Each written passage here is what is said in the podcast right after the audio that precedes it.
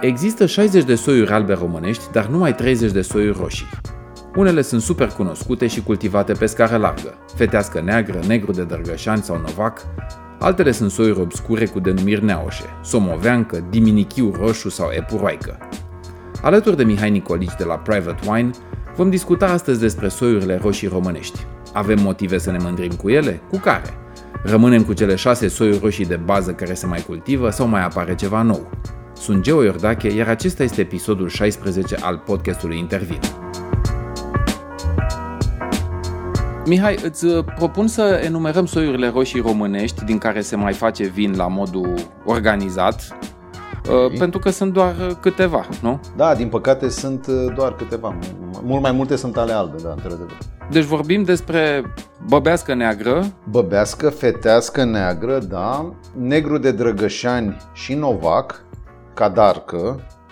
Cu denumirea ei am văzut-o în foarte multe locuri specificat cadarcă de minici, dar pe de altă parte am văzut că e și cadarcă simplu. Și, așa deși pare ciudat, uh, pentru, sau ar putea să pară ciudat, uh, busuioaca de bohotin este uh, trecută în registrul la noi ca fiind soi roșu.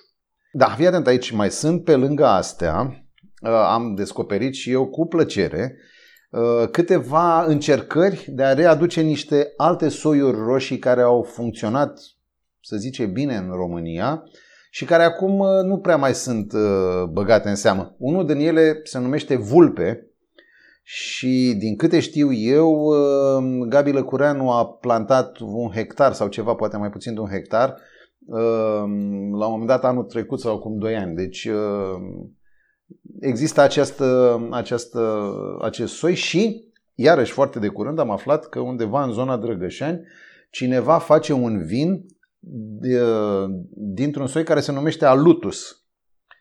Uh, pe care încă nu l-a văzut nimeni pe vinul respectiv cum arată decât cei de la cramă, dar am înțeles că ei sunt foarte mulțumiți. Deci, pe lângă Sună cele... interesant. Da, Cel da, da. puțin da. vulpe, din punct de vedere marketing, deja văd niște idei interesante.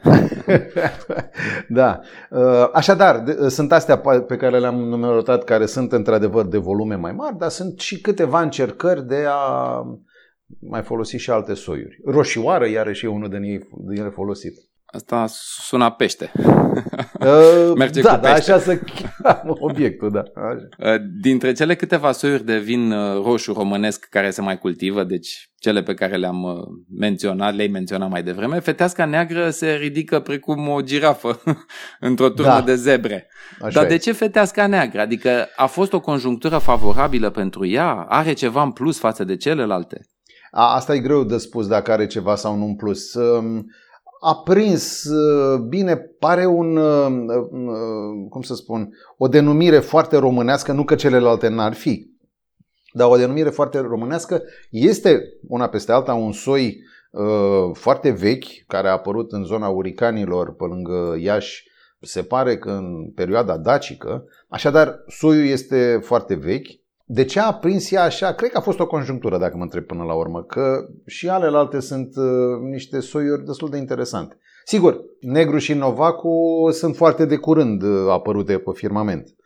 Dar uh, alelalte, Băbeasca... Dar când, când a început Feteasca să fie remarcată? Să știi că ea era remarcată uh, și în perioada comunistă, erau câteva vinuri uh, interesante din fetească neagră. Sincer să fiu, nu știu asta înainte de război, cum era văzută feteasca. Nu prea sunt foarte multe documente pe tema asta, sau în fine, dacă or fi, poate că n-am ajuns eu la ele. Uh, așadar, nu știu ce s-a întâmplat în interbelic și în timpul războiului cu feteasca neagră. Știu că în perioada comunistă Ehm, pentru că are o putere mare de creștere, este rezistentă la ger și, mă rog, la câteva asemenea atacuri.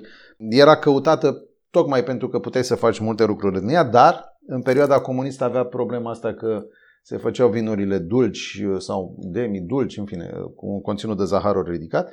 Dar în orice caz, după uh, anii 90 Um, a luat o, o ascensiune destul de pronunțată când um, a apărut și prima variantă sec uh, a acestui vin. Și are o poveste frumoasă și apariția secului ăsta așa. apariția secului la, la Feteasca Neagră știu că e legată de numele Aureliei Vișinescu. Sigur că da. Ne poți spune povestea? Cel puțin ce știu eu este că Aurelia Vișinescu pe vremea aia lucra la cramele Halewood, sper să nu greșesc, să fi, ba la cramele Halewood era, și a făcut, uh, s-a ambiționat să facă pentru prima dată prin 93-94, ceva de genul ăsta, s-a ambiționat să facă pentru prima dată feteasca neagră în sec, contrar tuturor uh, opiniilor uh, potentaților enologici ai momentului, care îi spuneau uh, că românul preferă feteasca neagră demi-dulce și că a o face sec este o mare prostie și o aiureală. Și Aurelia s-a ambiționat foarte tare și a scos prima fetească neagră sec. Fetească neagră sec care a prins extrem de, de tare și care a prins mai cu seamă în zona asta de oameni din industrie care au înțeles potențialul uh, acestui strugure de a face niște vinuri cu care eventual să ne putem lăuda și pe afară. Pentru că este o uh, temă pe care vrem să o abordăm tot timpul în aceea de a ne ieși puțin uh, și pe piețele externe. Și cam asta a fost. Interesant este că nu un bărbat s-a hotărât, deși firește că a fost o, o zonă dominată de bărbați enologia, Uh, și producția de vin, dar iată că o femeie a avut uh, curaj mai mult decât bărbații să, să ducă contra curentului. Și a reușit, adică trebuie să-i mulțumim. A reușit să inverseze curentul, nu numai să meargă împotriva lui. A reușit, așa este, da, este adevărat, deși, cum îți spuneam uh, mai devreme puțin, și acum la magazin mai sunt unii oameni, sigur, vezi că nu sunt foarte cunoscători în ale vinului, care spun nu, nu vreau o fetească neagră pentru că e demi-dulce, știu eu, uh, fetească neagră. Dar sunt foarte, dar sunt foarte puțini. Totuși, na, câte, câțiva mai sunt, însă ceilalți care uh, au înțeles despre ce e vorba, o apreciază și n-ar putea să mai bea fetească neagră altfel decât sec. Am auzit la un moment dat o vorbă, o zicală, băbeasca place tinerilor și feteasca place celor mai în vârstă. E Ai. doar un joc de cuvinte simpatic? Hai să clarificăm un pic diferențele dintre cele două soiuri. Da, știi ce se întâmplă? Legat de băbeasca neagră, care și asta este o chestie foarte interesantă, băbeasca e un pic mai delicată, să zicem, da? Un pic mai... Uh, nu e chiar așa potentă ca și uh, asta, ca și feteasca neagră. Și atunci a zis, domne, ăștia mai tineri o preferă pe asta că e mai ușor de băut, ăia mai bătrâni care sunt mai copți la minte și uh, o, o preferă pe cealaltă. Dar una peste alta e un joc de cuvinte. E ca și cum ai spune că tinerilor le plac numai blondele și elor bătrâni le plac brunetele. Nu e așa de niciun fel. Eu cred că este mai degrabă un joc de cuvinte, o glumă. Da, care e situația cu băbeasca? O văd destul de rar pe rafturi sau în uh, restaurante. De ce oare? Să știi că băbeasca aproape că nu mai există, mai sunt extrem de puține băbești. Cred că putem să ne numărăm ce pe degetele de la o mână. Eu cred că în momentul ăsta pot să spun două. Una făcută la Panciu și nu știu dacă mai e una făcută prin uh, uh, Dobrogea. Cred că la Sapata se numea. În fine, nu sunt sigur că mai fac și ea. La Panciu faci. Interesant că Băbeasca, înainte de anul 2000, avea o suprafață Uh, cultivată foarte, foarte mare în România. Din câte mi-aduc aminte, vreo 6.000 de hectare, ceea ce era foarte mult. Era cel mai răspândit soi roșu românesc în momentul ăla, mai mult decât feteasca neagră. După care a avut o cădere destul de accelerată, astfel încât, uh, din statistici, în 2018 mai erau vreo 2700 de hectare, ceea ce este extrem de puțin. Știi de ce cred că a scăzut uh, în interes băbeasca neagră? Pentru că fie oamenii au zis, domne, nu putem să ne concentrăm să propulsăm două soiuri de vin, uh, hai să ne concentrăm pe unul și dacă feteasca e mai potentă, hai să ne concentrăm să uh, facem feteasca ca să putem ieși cu ea afară. Repet, nu sunt date științifice, este doar o părere după atâția ani în piață.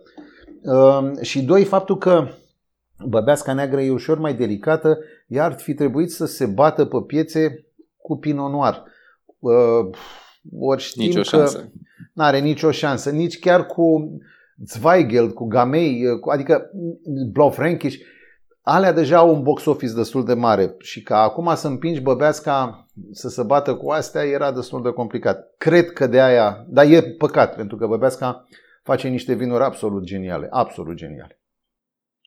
Îți propun să discutăm un pic, să luăm fiecare dintre aceste câteva soiuri uh, roșii pe care le-am menționat la început și mm, câteva caracteristici ale fiecăruia, dacă le putem trece în revistă, ar fi probabil Sigur da. interesant da. pentru ascultători. Hai să mergem pe fete, să începem cu fetească neagră, că totuși este soiul cu care să spunem că în momentul ăsta ne mândrim. Este uh, un soi care se cultivă în absolut toată țara. Asta este marea chestie a feteștii negre, că ea este, se cultivă peste tot. Nu cred că există zonă uh, viticolă românească să nu aibă fetească neagră. Că unele sunt mai în regulă, că altele sunt mai puțin în regulă, asta e altă discuție. Uh, așa, deci ea se cultivă în absolut toată țara. Uh, Denumirea feteștii negre asta în anumite zone este poama fetei negre, păsăreasca neagră, coada rândunicii, adică are și niște denumiri de-astea mai regionale sau mai puțin cunoscute, care încă unele se folosesc, dar pe etichete în general apare fetească neagră, n-am văzut uh, alte denumiri. Boabele sunt, mă rog, asta mai puțin important, mijlocii, nu are chiar prea mare importanță. Are o putere mare de creștere, este rezistentă la ger, am mai spus chestia asta, la secetă și la putregai. Așadar, uh, e destul de hotărâtă fetească asta să-și facă treaba mai mult decât altele. Uh, ce să mai spunem despre? Hai să discutăm așa câteva arome. Aș vrea să nu intrăm în tipicități, pentru că tu știi foarte bine, mai ales în perioada asta la Private Wine există degustarea de fetești negre Ehm, și eu pe toată lumea, ehm, tuturor le atrag atenția să nu căutăm tipicitatea ă, feteștii negre. Din simplu motiv că nu ne pricepem noi chiar atât de tare încât să descoperim treburile astea și doi, ehm, nici chiar experții nu s-au pus încă de acord care e tipicitatea de fetească neagră, din păcate. În cele mai multe dintre fetești negre găsim arome de prune, prune mai cu seamă uscate. Atenție, diferența între prune uscate și prune afumate este foarte mare. Deci asta spus și simplu prune uscate. Dar pe altă parte mai sunt uh, mure, vișine negre. Ceea ce e foarte important la fetească neagră este că are o notă picantă, condimentată. Uh, dar pe de altă parte este și puțină scorțișoară, acolo unde se folosește baric, bineînțeles. Uh, piper, și câteva asemenea. Dar, cum am spus de fiecare dată, Geo, lucrurile astea sunt la modul general. Sunt ceea ce specialiștii au mai descoperit de-a lungul vremii. Uh, dacă cineva bea o fetească neagră și nu descoperă prune sau vișine negre, nici vinul nu are nimic și nici degustătorul, adică totul e perfect. Sigur, gustul e diferit pe limba fiecăruia. Absolut, da. Așa, hai să vedem cu uh, băbeasca. Băbeasca neagră, culmea că Uh, e foarte interesant că asta a dezvoltat de-a lungul vremii niște variații clonale și mutații, astfel încât există în suprafețe foarte mici, adevărat, băbească albă sau băbească gri. Dar iarăși nu prea o folosim pentru că, mm, și aici la pentru că l-ați deschis să spună fiecare de ce crede că nu, nu reușim să le punem în, uh, în evidență. Um, băbeasca apare în diferite cupaje, să zicem. Nu, nu e neapărat specificată, dar ea e acolo pentru că are în primul rând, ca și caracteristici, să spunem, o culoare roșu rubiniu foarte aprinsă și frumoasă de cele mai multe ori, uh, o fructuozitate medie spre ridicată, da? iar, ce important, corporență lejeră. Uh, vinul ăsta nu e un vin greu, astfel încât l-ar face foarte potrivit de a fi băut vara. Că vara nu poți să bei, sau în fine, puțin sunt cei care beau vinuri roșii de-astea corpolente și grele atunci, dacă deodată ai vrea să bei un vin roșu și atunci o băbească neagră bine răcită ar putea să fie exact ceea ce trebuie. Aromele sunt de fructe roșii, ceva flori, mai cu seamă violete, bujori, iris, așa ne ducem ca, ca idee, da? Ehm, și ceva note pământii. Vezi că toate astea o apropie extrem de mult de Pinot Noir. Extrem de mult de Pinot Noir. Adică ar putea să fie ehm, folosită. Este un soi foarte productiv, foarte productiv, uh, în jur de 15.000 de tone la hectar, de 15.000 de kg la hectar, adică 15 tone la hectar, ceea ce înseamnă foarte, foarte mult. Și vreau să-ți mai spun o singură treabă legată de băbească și trecem și la celelalte. La domeniile Pancio, enolog, uh, un prieten care se numește Sorin Macoviciu, recomandă pentru vinificarea băbeștii negre o metodă care se numește Sanie. Metoda asta Sanie este metoda de realizare a uh, vinurilor roze și uh, constă în extragerea must, da, unei cantități de must 25-30% din vinificator pentru a obține un vin roze. Deci nu las vinul în contact cu, cu pielița foarte, asta, mustul în contact cu pielița foarte mult, scot o anumită cantitate, restul urmând să își continue treaba uh, ca un vin roșu. Dar o anumită cantitate o scot și o fac roze. Uh, nu cred că sunt foarte mulți în România care fac metoda asta sanie, pentru că pare ușor uh, contraproductivă, dar uite, Sorin la Panciu face chestiile astea. Și după aia este vândut uh, sub formă de roze sau O parte, este realmente... partea aia care e scoasă, partea aia de 25-30% este vândut ca roze, ceea ce a rămas în tancuri 70% își continuă fermentația până la vin roșu. Da, da. Acum o să discutăm de doi verișori, frați, habar n-am cum să le spun că uh, și ăștia sunt din Drăgășani. Unul este Novacu și celălalt este Negru de Drăgășani. Două soiuri care au sunt obținuți prin hibridare între două soiuri. Uh, oficial, conform legii în România, ambele sunt din negru vârtos, un soi care nu prea mai este în România așa de capul lui, și respectiv Saperavi. Sună un pic uh, in, incorrect politic, negru vârtos și pleonastic. Da, în, în, în momentul ăsta, da. Dar de ce? Că ar putea să fie chiar uh, apreciativ. în, da. în, azi, în ziua politică correctness-ului, poate Corect, ne trezim așa. la un moment dat că nu mai avem voie să spunem nici negru de Drăgășani. Da, mă aștept și eu la asta și o să-i spunem, e obținut din vârtos și Saperavi. Da. Uh, așa, bun discutăm despre Novac întâi, pentru că aceste două soiuri au fost obținute foarte de curând. Adică Novacul a fost omologat în 1987, iar Negru de Drăgășani în 1993. Deci ele sunt foarte tinere și foarte proaspete uh, apărute pe firmament. Diferențele între ele, de ce e nevoie să faci două soiuri din aceiași doi struguri, Habar n-am, nu știu să spun, dar știu că există uh, o idee apărută în Drăgășani, N-am cerut voie să pomenesc numele, așa că hai să lăsăm uh, numele personajului puțin în aer. Cum că negru, ăsta, Novacu este obținut de fapt din băbească neagră și negru vârtos. Și nu din Interesant. negru vârtos și saperavi. Da, uh, diferențele sunt majore și în ceea ce privește vinul și și în ceea ce privește planta. Adică planta arată ușor diferit. Dacă ele erau din aceiași doi struguri, ar fi trebuit să aibă multe asemănări. Nu au chiar așa de multe. Sunt niște, sunt niște struguri, ambii, și negru și novacu, care sunt mai degrabă zonali, adică uh, nu cresc foarte mult în afara drăgășanilor. Deci e o treabă destul de restrict, acționată. Da, nu crezi că adică nu rezistă sau nu îi crește în afară de lumea? În afară de Vitis metamorphosis uh, care a plantat în dealul mare și a scos acel negru de drăgășan de dealul mare pe care l-au ei, în rest eu nu știu că să mai fi plantat cineva până în altă parte. Poate la Recaș. să mai fie, că știu că la un moment dat se făcea uh, solochinta din, uh, și cu negru de drăgășani. Dar în afară de asta, aceste două situații cumva singulare, mă rog, destul de puține, nu știu să se cultive nergul de gășani în altă parte și Novac, iarăși, foarte, foarte rar. Ele sunt, uh, Novacul e mai degrabă aproape de Pinot Noir. Eu am o poveste interesantă, dar nu știu că iar ne ducem după aia foarte mult cu timpul. Uh, am dat unui francez Um, foarte fițos, care a venit la magazin, membru al 4.000 de cluburi de Pinot Noir, omul crescut în uh, Burgundia, trăit acolo, foarte, foarte fițos.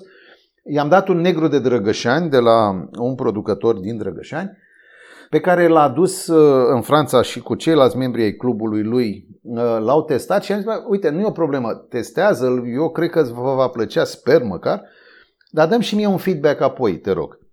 Și feedback-ul a venit în felul următor. Uh, vinul este excepțional, ne-a plăcut foarte tare, este, îl putem asocia cu un Pinot Noir din Burgundia, bineînțeles, apelațion village, adică treapta, prima treaptă. Acum, francezul cât de simpatic ar fi fost el, tot nu putea să zică că vinul ăsta e mai mult decât cel mai uh, entry level de la ei, știi? Dar e bine și asta, adică vreau să spun că a fost foarte ok. Asta în ce privește uh, Novacu, arome delicate de zmeură, vișine, niște condimente, cuișoare, piper negru, ciocolată neagră, iar uh, ăsta la alt uh, negru de Drăgășani e un vin care e dominat de cireșe, de afine, de mure și ceva condimente, bineînțeles, și astea vin de la negru vârtos, chiar și de la saperavi.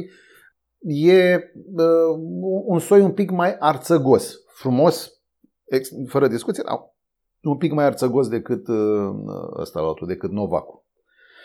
Despre cadarcă, cum am spus, cadarcă sau cadarca de mini. Și iarăși este un soi tradițional cultivat în Podgoria Miniș Măderat, asta e în județul Arad, uh, unde a și fost uh, pentru prima dată prezentat un vin de genul ăsta prin 1744. Are puțin și în Podgoria Reca și din Banat uh, câteva apariții, dar nu, nu e preponderent în zona aia.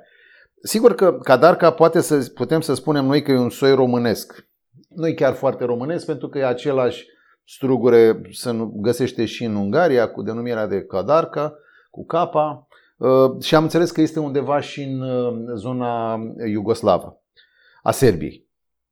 Și atunci este mai degrabă un soi al zonei ăleia, al microzonei ăleia respective, care acum se întinde pe trei țări, că așa s-au trasat uh, liniile.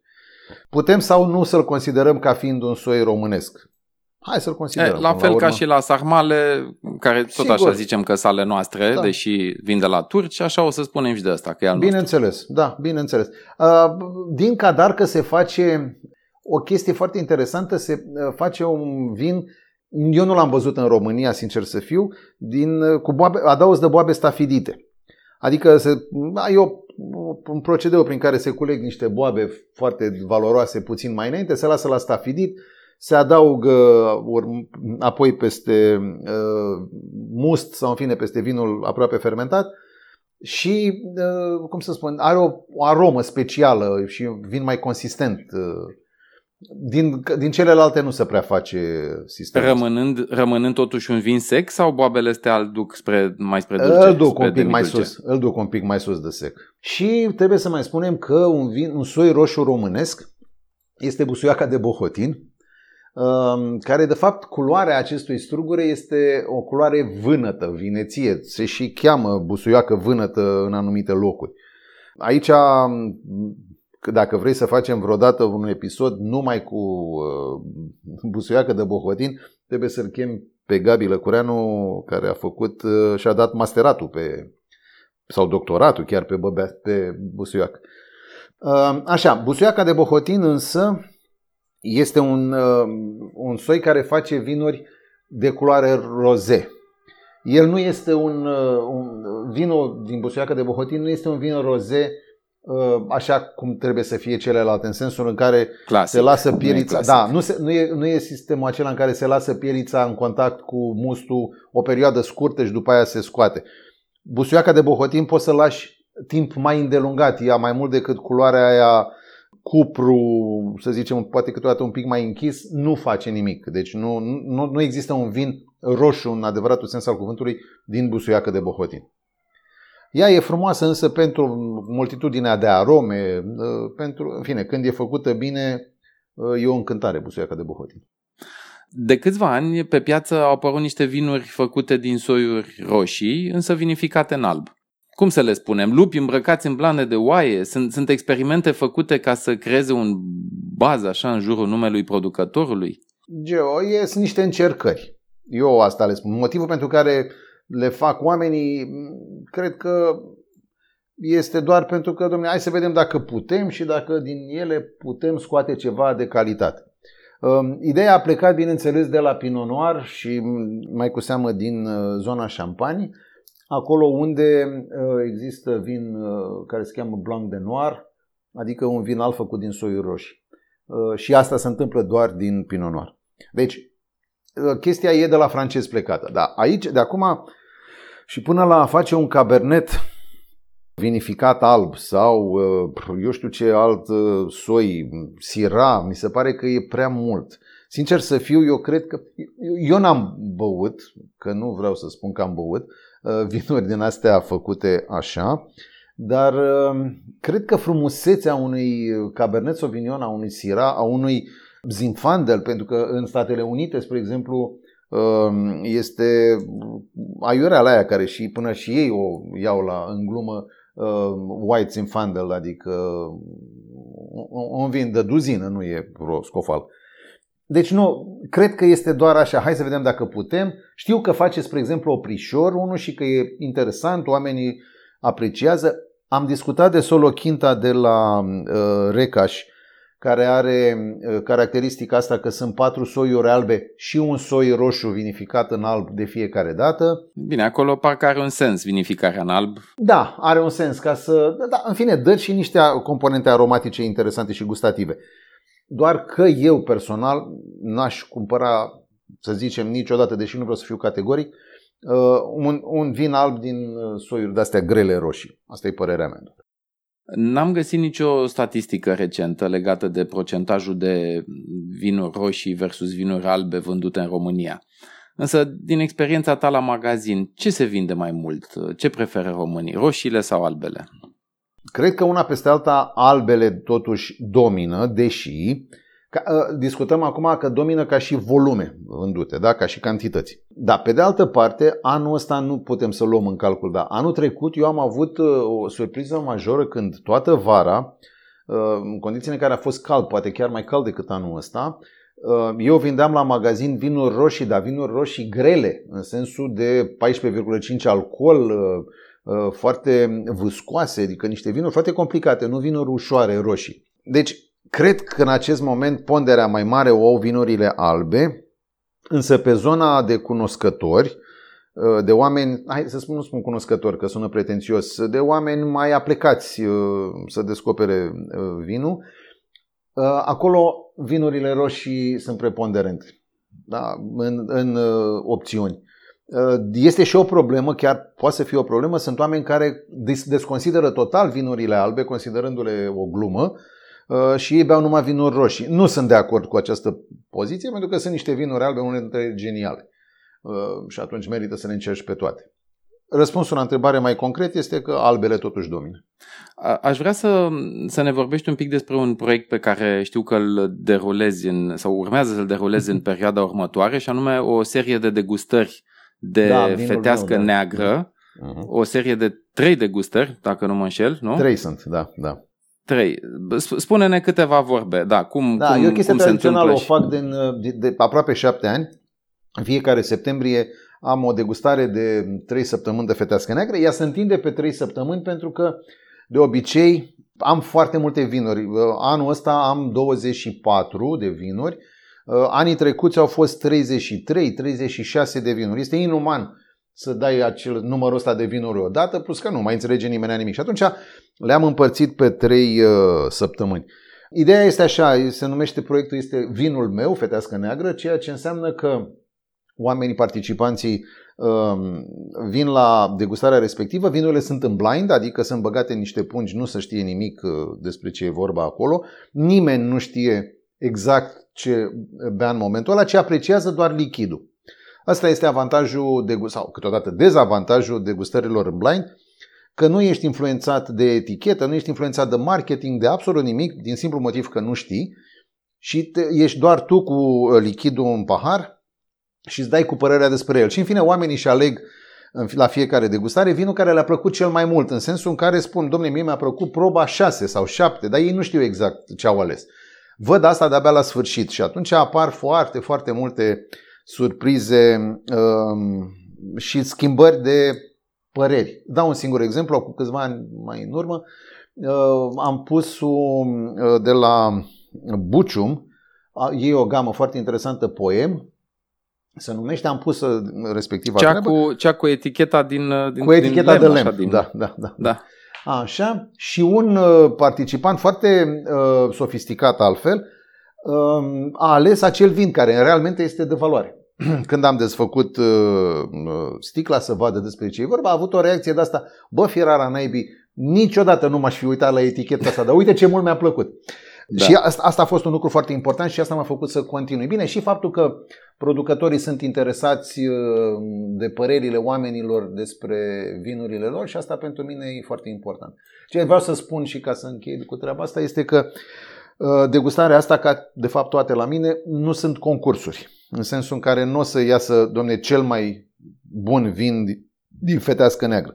Din motive foarte simple. Nu le am pe toate din România, că ar fi prea multe, și doi, nici oamenii, chiar dacă sunt 24 de oameni, 23, 24 de oameni, nu sunt un număr semnificativ astfel încât să ne erijăm noi în uh, ăștia care fac ierarhii. E doar să ne bucurăm de vin și să ne alegem ce ne place.